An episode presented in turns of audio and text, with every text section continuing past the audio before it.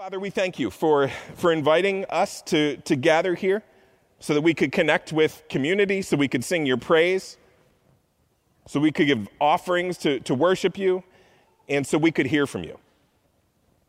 Uh, Father, so often we hear words from the Bible and they don't soften us, they don't make us more like you, but instead they harden us and they make us numb to you. Uh, so we pray that that wouldn't happen today.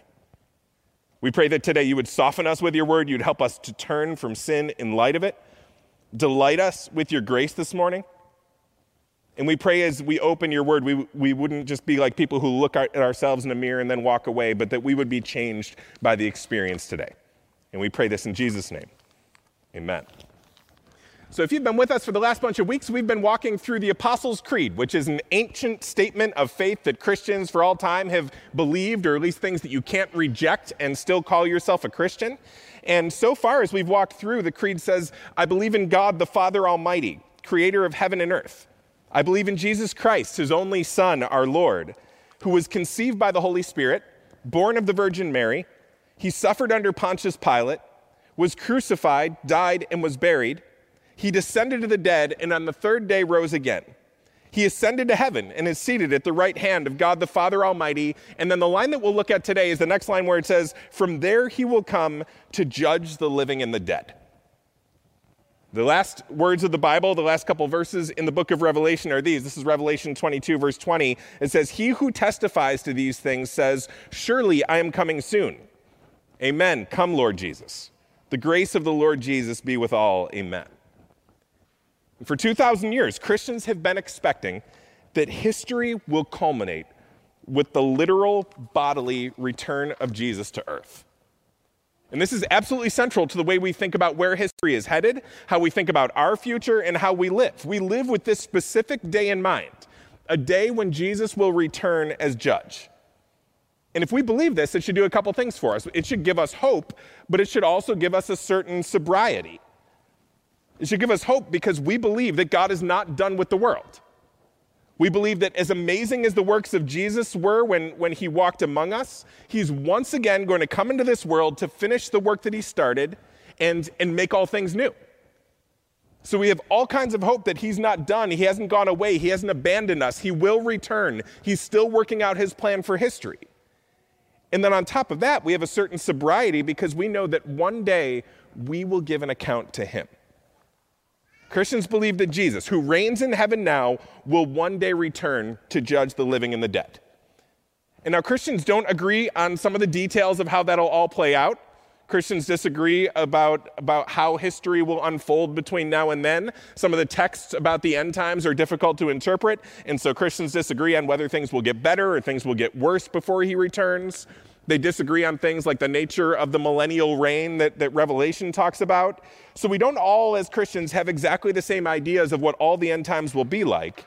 But when the church throughout the world got together to put all that they agreed on about the end times into words, they agreed on this statement that from there he will come to judge the living and the dead.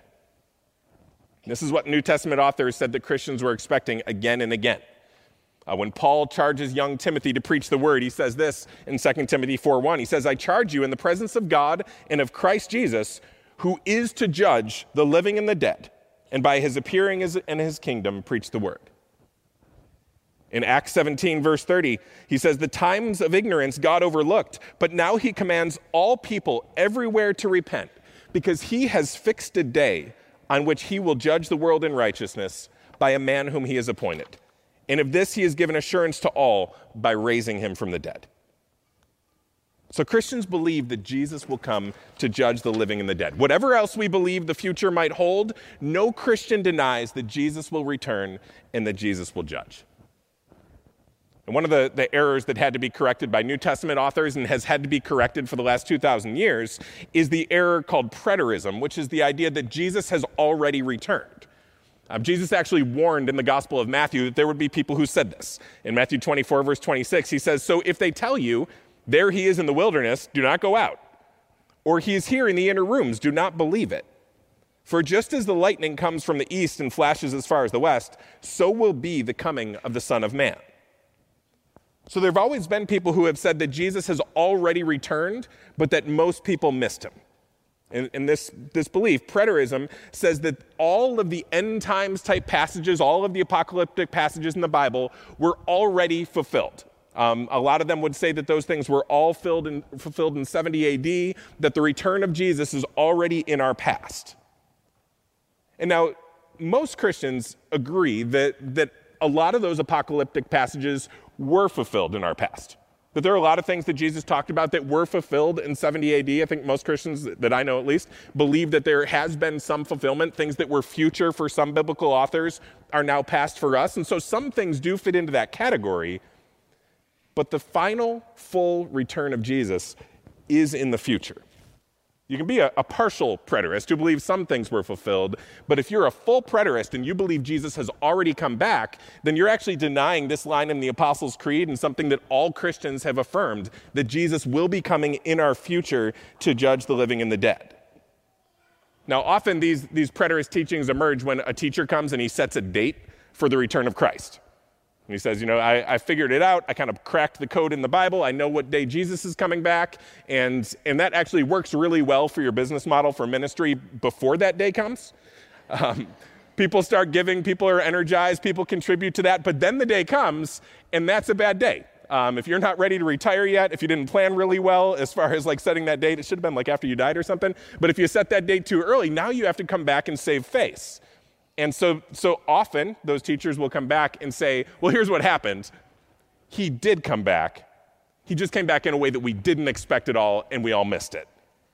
He came back spiritually. He came back in our hearts. He came back with a certain judgment, and then there's still more coming back to do in the future. They, they look for some way to say, oh no, I was right about my prediction, and preterism seems like a convenient way to do that, to say he did come back, it was just different than we all thought. But there are way too many promises of what will happen in his coming for us to ever believe that it already happened. Listen to this. This is 1 Thessalonians 4, verse 16. It says, For the Lord himself will descend from heaven with a cry of command, with the voice of an archangel, with the sound of the trumpet of God. And the dead in Christ will rise first. Then we who are alive, who are left, will be caught up together with them in the clouds to meet the Lord in the air, so we will always be with the Lord.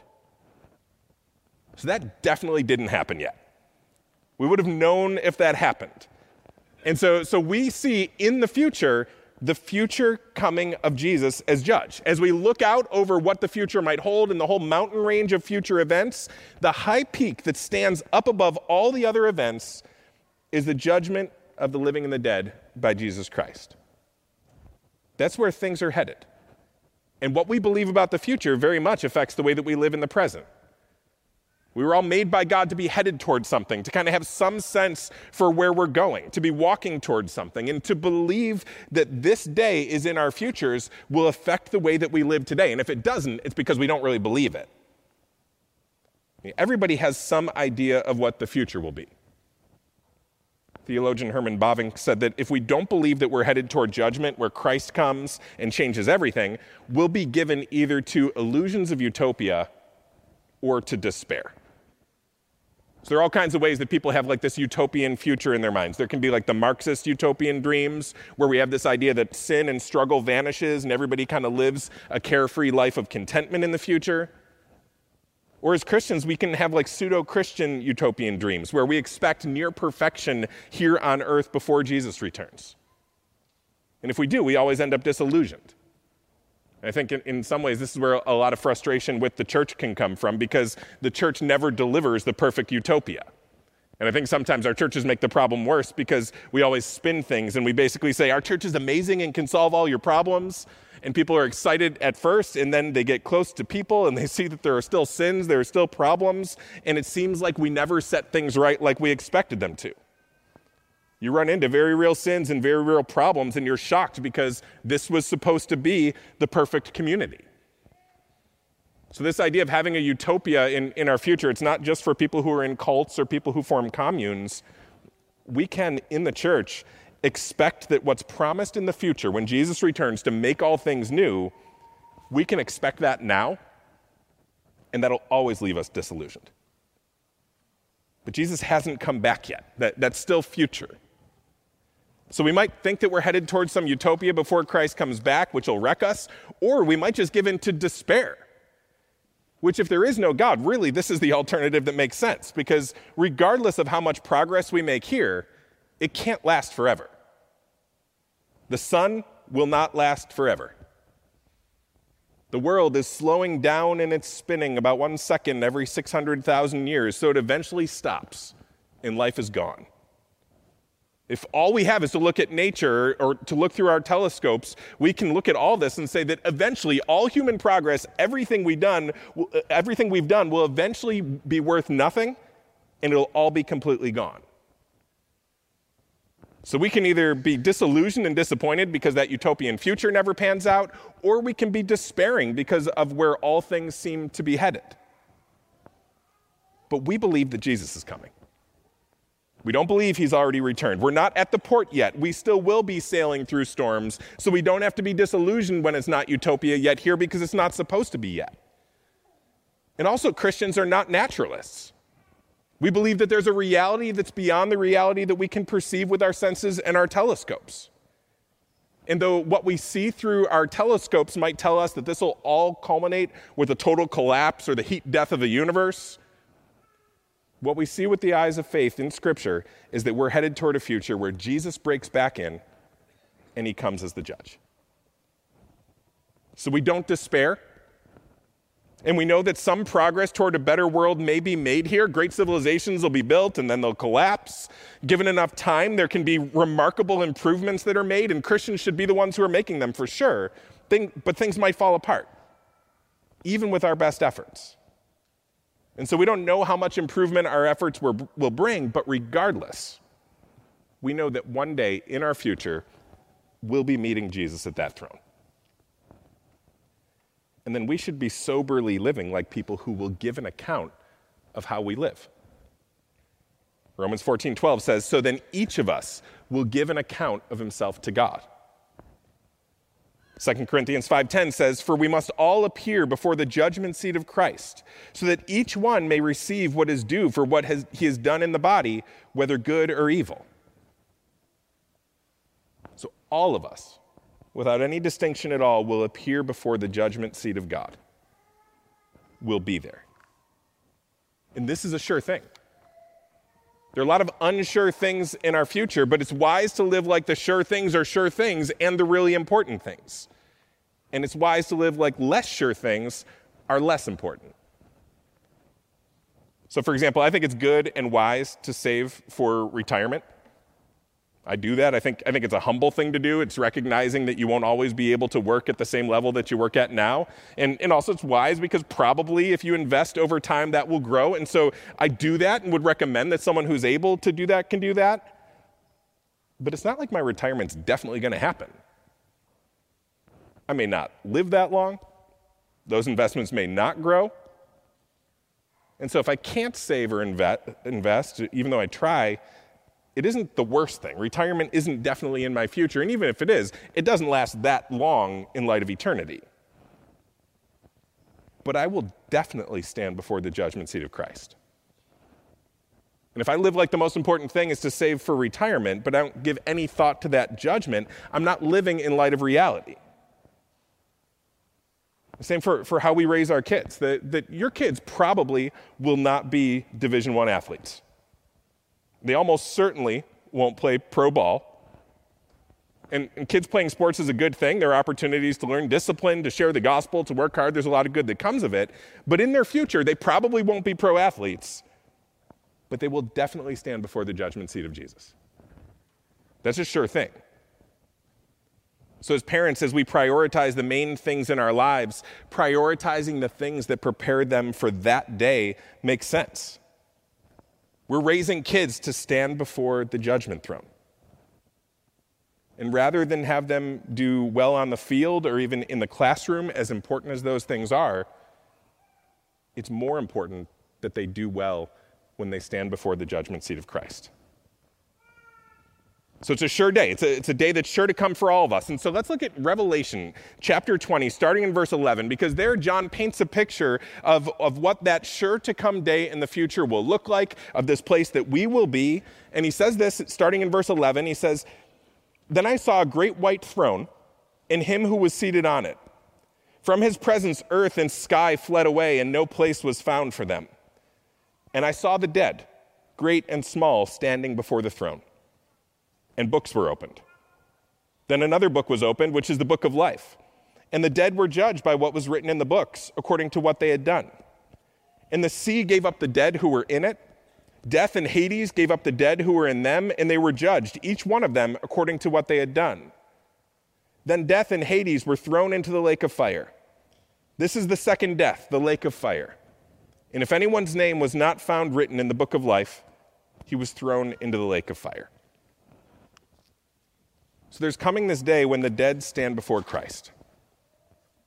Now, one question that comes up is, is Will Christians be there? Will Christians stand before Christ in judgment? Well, in this passage, it says that there are some whose names are not found written in the book of life which comes with the assumption that there are some there whose names are found written in the book of life. So this seems like this is a, a universal judgment. It seems to be painting a picture of us all standing before Christ and that even Christians give an account. And John describes it as the opening of books in verse 12, and those books have an account of what we have done. And now, this is a pretty unpleasant thought that we'll stand before Jesus as judge and he won't be fooled. He's got those eyes that can see everything. We won't get away with anything. All of our words, all of our secrets, all of the good deeds done with bad motives will be revealed and judged. Ecclesiastes 12, 13, and 14 says, The end of the matter, all has been heard. Fear God and keep his commandments, for this is the whole duty of man. For God will bring every deed into judgment with every secret thing, whether good or evil. So deeds will be judged, secrets revealed, nothing remains hidden. You say that and you think, okay, but I thought we were saved by grace through faith in Jesus. And the Bible teaches that. Ephesians 2, 8, and 9, Titus 3, 5, and 6. They say that we are not saved by our works. So what's up with being judged by our works? Like, if we're not saved by our works, why are our works even coming up? Well, in a courtroom, there's evidence brought forward. If it's a murder trial, they're going to bring the weapon, they're going to bring some blood samples, they'll bring DNA evidence, and the evidence proves the murder. And I think it's similar in this in the judgment passages of scripture that the works don't save us, but they are the evidence that we had saving faith that saving faith has to do something in our lives. It has to make some kind of difference in our lives. And, and one of the things I hope this Apostles' Creed series has driven home is that we need to get away from the notion that we can have a spiritual only faith that we still call the Christian faith. Because to be a Christian is not just to like hold to some nice sentiments about a sky fairy who encourages us. To be a Christian is to believe in some real things it's to believe in a real God who really made heaven and earth. It's to really believe in Jesus Christ, his only son, who was really born of a virgin, really in a historic place on a specific date, who then went on to suffer under Pontius Pilate, a real historic ruler.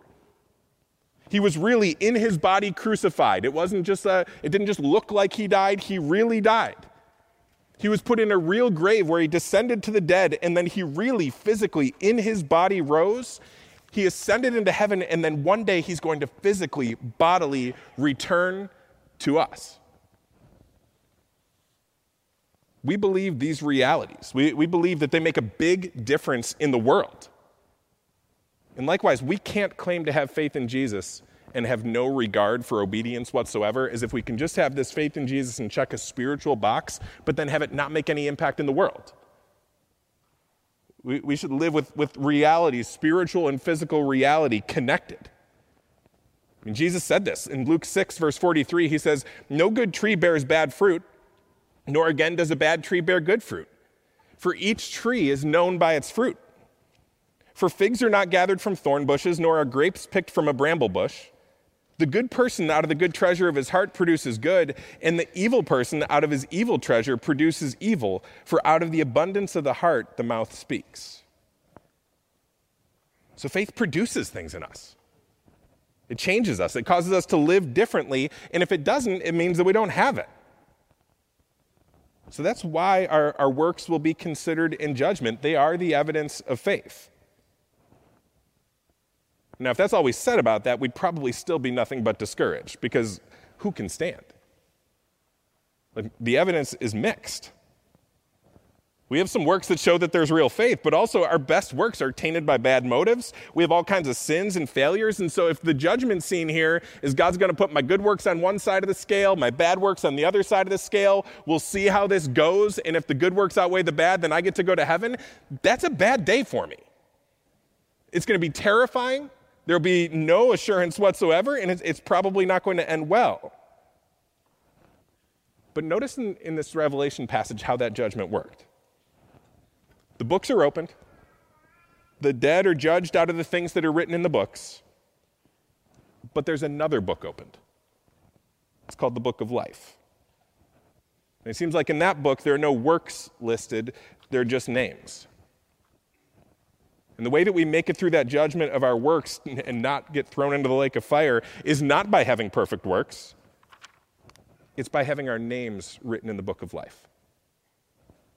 That book lists the names of those who have trusted Christ so that their sins will be revealed and disclosed on that day, but they'll be revealed as forgiven sins.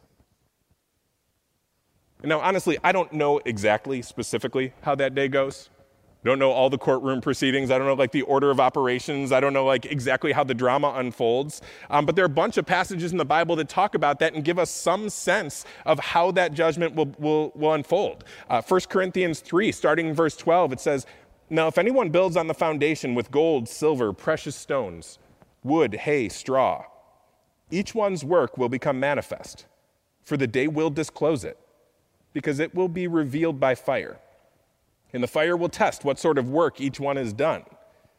If the work that anyone has built on the foundation survives, he'll receive a reward. If anyone's work is burned up, he will suffer loss, though he himself will be saved, but only as through fire. So it seems like even for, for us as Christians, this judgment day will be a day for, for trembling, but it will be a day for being saved, even as through a fire. So it seems like our, our works, we should think about the works that we do in this life with that day in mind. But if we've trusted in Christ, if we've really believed in Him, then our names are written in that book of life. And though we stand before the judgment throne, we don't ultimately come under judgment. This is how it said in John 5, verse 24. Jesus said, Truly, truly, I say to you, whoever hears my words and believes him who sent me has eternal life. He does not come into judgment, but is passed from death to life. The book of Romans also tells us there is therefore now no condemnation for those who are in Christ Jesus. So while we don't know how the drama unfolds, and really sometimes I think we take a lot of guesses for like what that courtroom scene will look like, and then we'll take that as like absolute fact, and we have to be careful of doing that it, it seems like something like this unfolds. The books are opened, our secrets are disclosed. We look into the eyes of God as we're judged. The pile of evidence doesn't appear to be in our favor. Our fingerprints are all over the crime scene. But then our advocate, Jesus, steps forward. And pointing at the sins, he says, I'm taking the blame for that. I paid for that. I died for that. Yes, those sins deserve punishment, but I took that punishment on the cross. And for all those whose names are written in the book of life, that's the reality. The, then the evil deeds burn up, and what's left is the good works done in faith, and we're ultimately saved if we had Jesus as our advocate. So we know that we're supposed to tremble at the thought of our judgment. We know that God calls us to repent in light of it. And we also know that if we don't repent in light of his coming judgment, then we don't believe and our names are not written in that book of life. Then it just works on a scale and impending judgment. So that's the, the, the picture in, in kind of some vague terms of, of this judgment that we're headed toward. That one day we will be there. And, and this should cause us to repent and turn to Jesus and embrace Jesus. But what if it causes us to recoil? Because honestly, we, we read this passage in Revelation and we think, is this a good God, a God who would punish sins like that? Do I want to believe in a God who's to be feared? Well, let me present some of the ways that this is, we can even receive it as good now. And for one, it gives us some hope that there is true justice. As scary as all this sounds, and as much as we think Christianity would be better if we just phased out this idea of judgment and hell, this is an important part of our faith. And there are some important comforts in it. And for one, knowing that God will come to sort things out can free us from feeling like we have to. I want to be careful here. This, this is not a call for inaction. We don't want to hear, well, God's going to take care of justice, so I don't need to take care of any justice. I don't need to care for victims. I don't need to comfort people who have been wronged by others. I don't need to do any of that because God's going to come back and, and bring real justice. That, that's not at all what's called for here. But particularly when we are living out our calling to comfort victims, to seek justice, it can be a frustrating process. Because human evil is really dark. It's really dirty. It's really frustrating. I know just in the last couple of years, uh, there have been a couple of unspeakably awful situations that, that we've walked through where we've had to just confront this, this human evil like i I've never seen. Just the worst evil, so cruel, so gross, so deceptive, so damaging, and it's so bad that just encountering it can mess with your head. And if you get into a situation like that where you're working against human evil, you feel how bad and persistent and sometimes even like seemingly triumphant evil is. But our hope is that Jesus is going to come back and set things right. The justice so often seems to miscarry.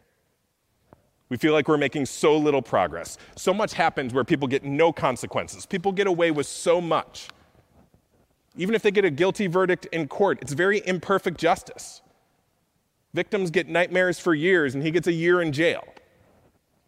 They experience that injustice and loss, and, and he gets a slap on the wrist, or even no punishment at all. We want better justice. And some of the damage that's done by injustices in the world is that those who are mistreated, or abused, or cheated, or wrongly accused, those who are on the receiving end of injustice or those who stand with them can become incredibly bitter because it just seems like justice doesn't get done. There's no justice for you, there's no justice for someone you love, and that sense can wreck you. But knowing God is judge can be a comfort.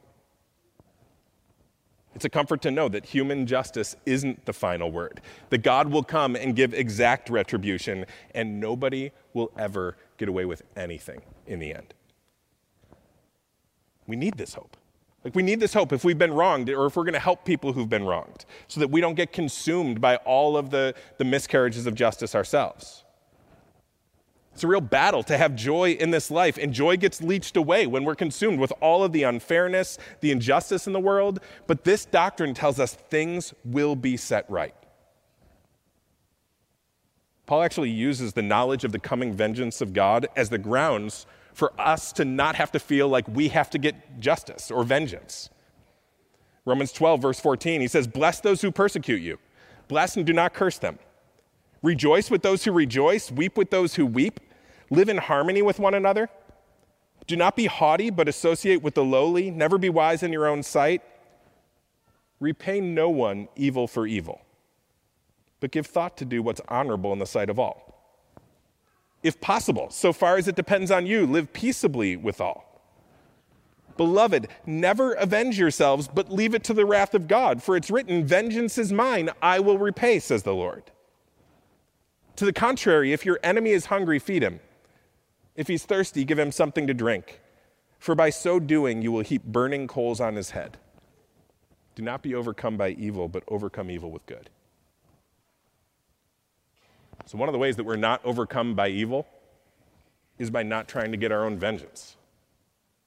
And the only way we could ever make peace with, without trying to get our own vengeance is knowing that God will do that better than I could. So there is a comfort in this.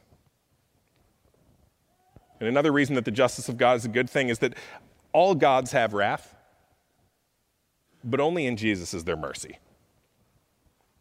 Know, every God is a judge. And it doesn't have to be like a, a personal God or even a religious God that you worship, but anything that you make ultimate will end up judging you.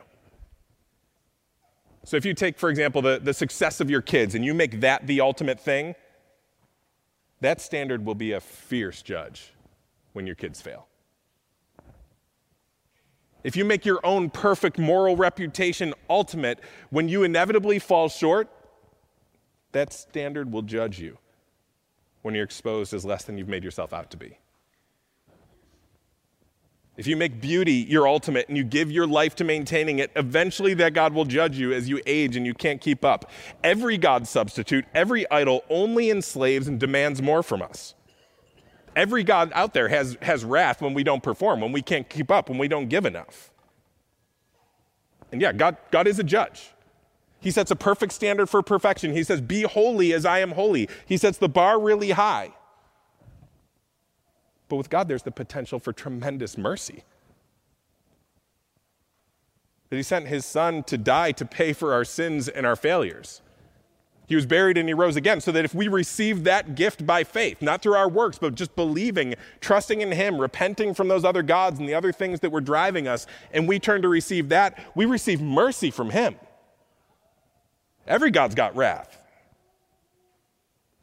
But God sent His Son to die so we could be redeemed, so we could have an advocate in that courtroom, so our sins could be paid for, so that we could be declared righteous. Another reason that knowing that Jesus will come to judge the living and the dead is good for us is so we have a healthy fear of the Lord. Because that's what we should have. It's a, a life giving fear, and it can liberate us from all of the other fears that ruin us. You know, all of us will have fears that, that revolve around the things that are most important to us.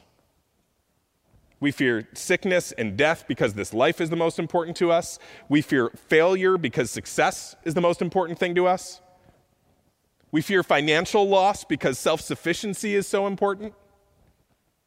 We fear the government because our rights and our freedoms are so important. And those are all good things health, wealth, freedom, those are all good things and good gifts. But they're not ultimate. And in the last couple of years, we lived like those things were ultimate. Or at least the ultimacy of those things in our lives got exposed. You see all the ways that we responded with fear. We, responded with fear of, of the virus because we must stay healthy, with fear of the government because we must stay free, with fear for our money because we must stay financially well off. And all those fears that came from putting those good things in the place of God in our lives have ripped us apart.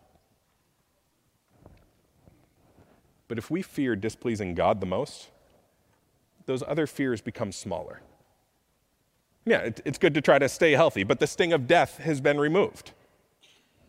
It's good to work, to, to try to work hard to provide for our families. But Jesus said that a man's life doesn't consist in the abundance of things that he possesses. Don't fear losses in this life, fear the losses in the next. Yeah, freedom is, is good and a tremendous blessing. But we have been made free by Christ. We can't lose that. We don't need to panic and a healthy fear of having to answer to God on that day puts all of the other fears in order. So we live like Jesus is the one who's coming to, to judge the living and the dead. And this should cause us to live lives of just sober reflection. This is one of the reasons for the Lord's Supper that we'll be taking in a minute. Listen to this. This is 1 Corinthians chapter 11, starting in verse 23. He says, For I received from the Lord what I also delivered to you that the Lord Jesus, on the night when he was betrayed, took bread. And when he had given thanks, he broke it and he said, This is my body, which is for you. Do this in remembrance of me.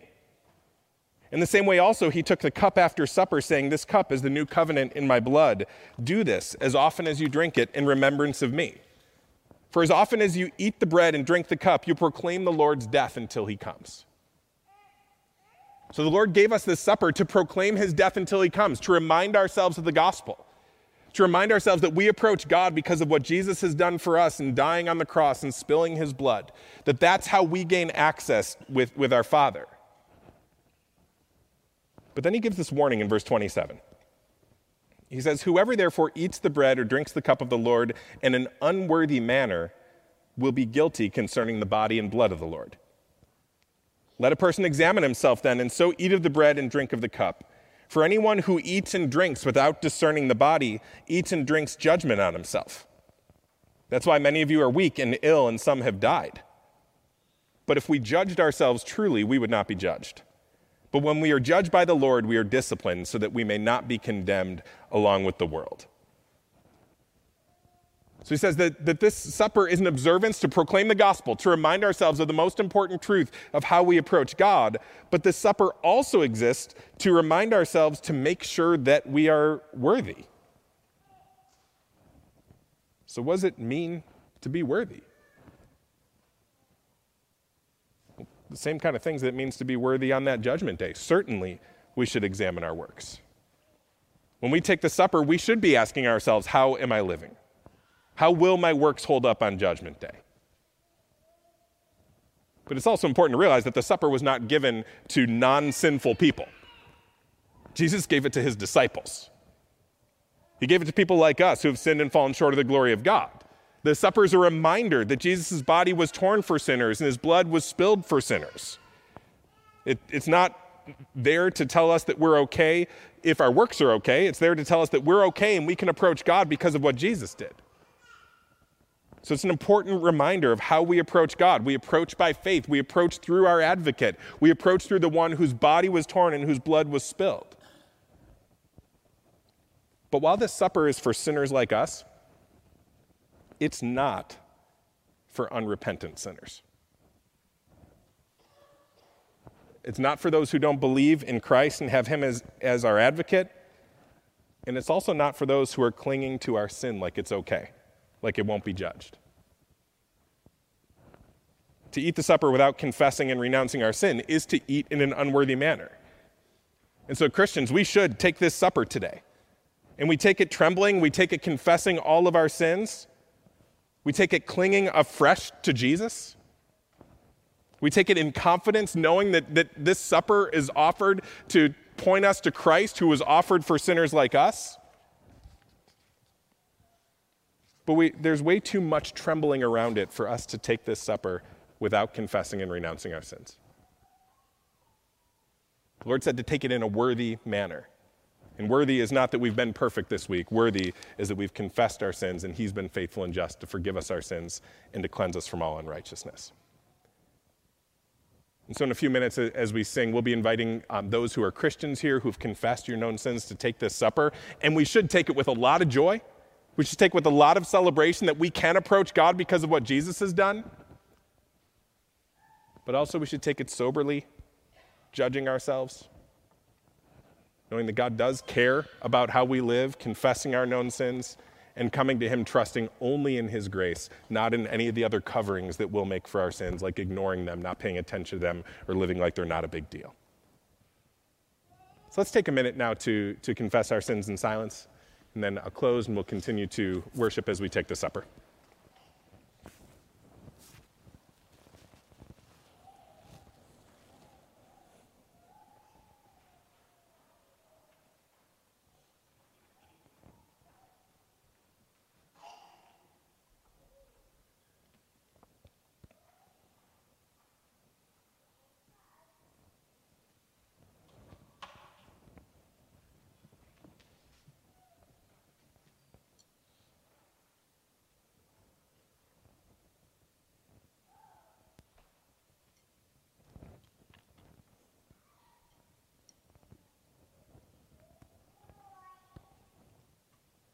Father, you have given us these warnings in Scripture so that we would fear you, uh, but not so that we'd run away in fear, but so we would run to the Savior in our fear. But we confess that so often we're cavalier with our sin, we're at peace with it, as if there's no account for us to give for it. So forgive us for that. And Jesus, we thank you for being our advocate.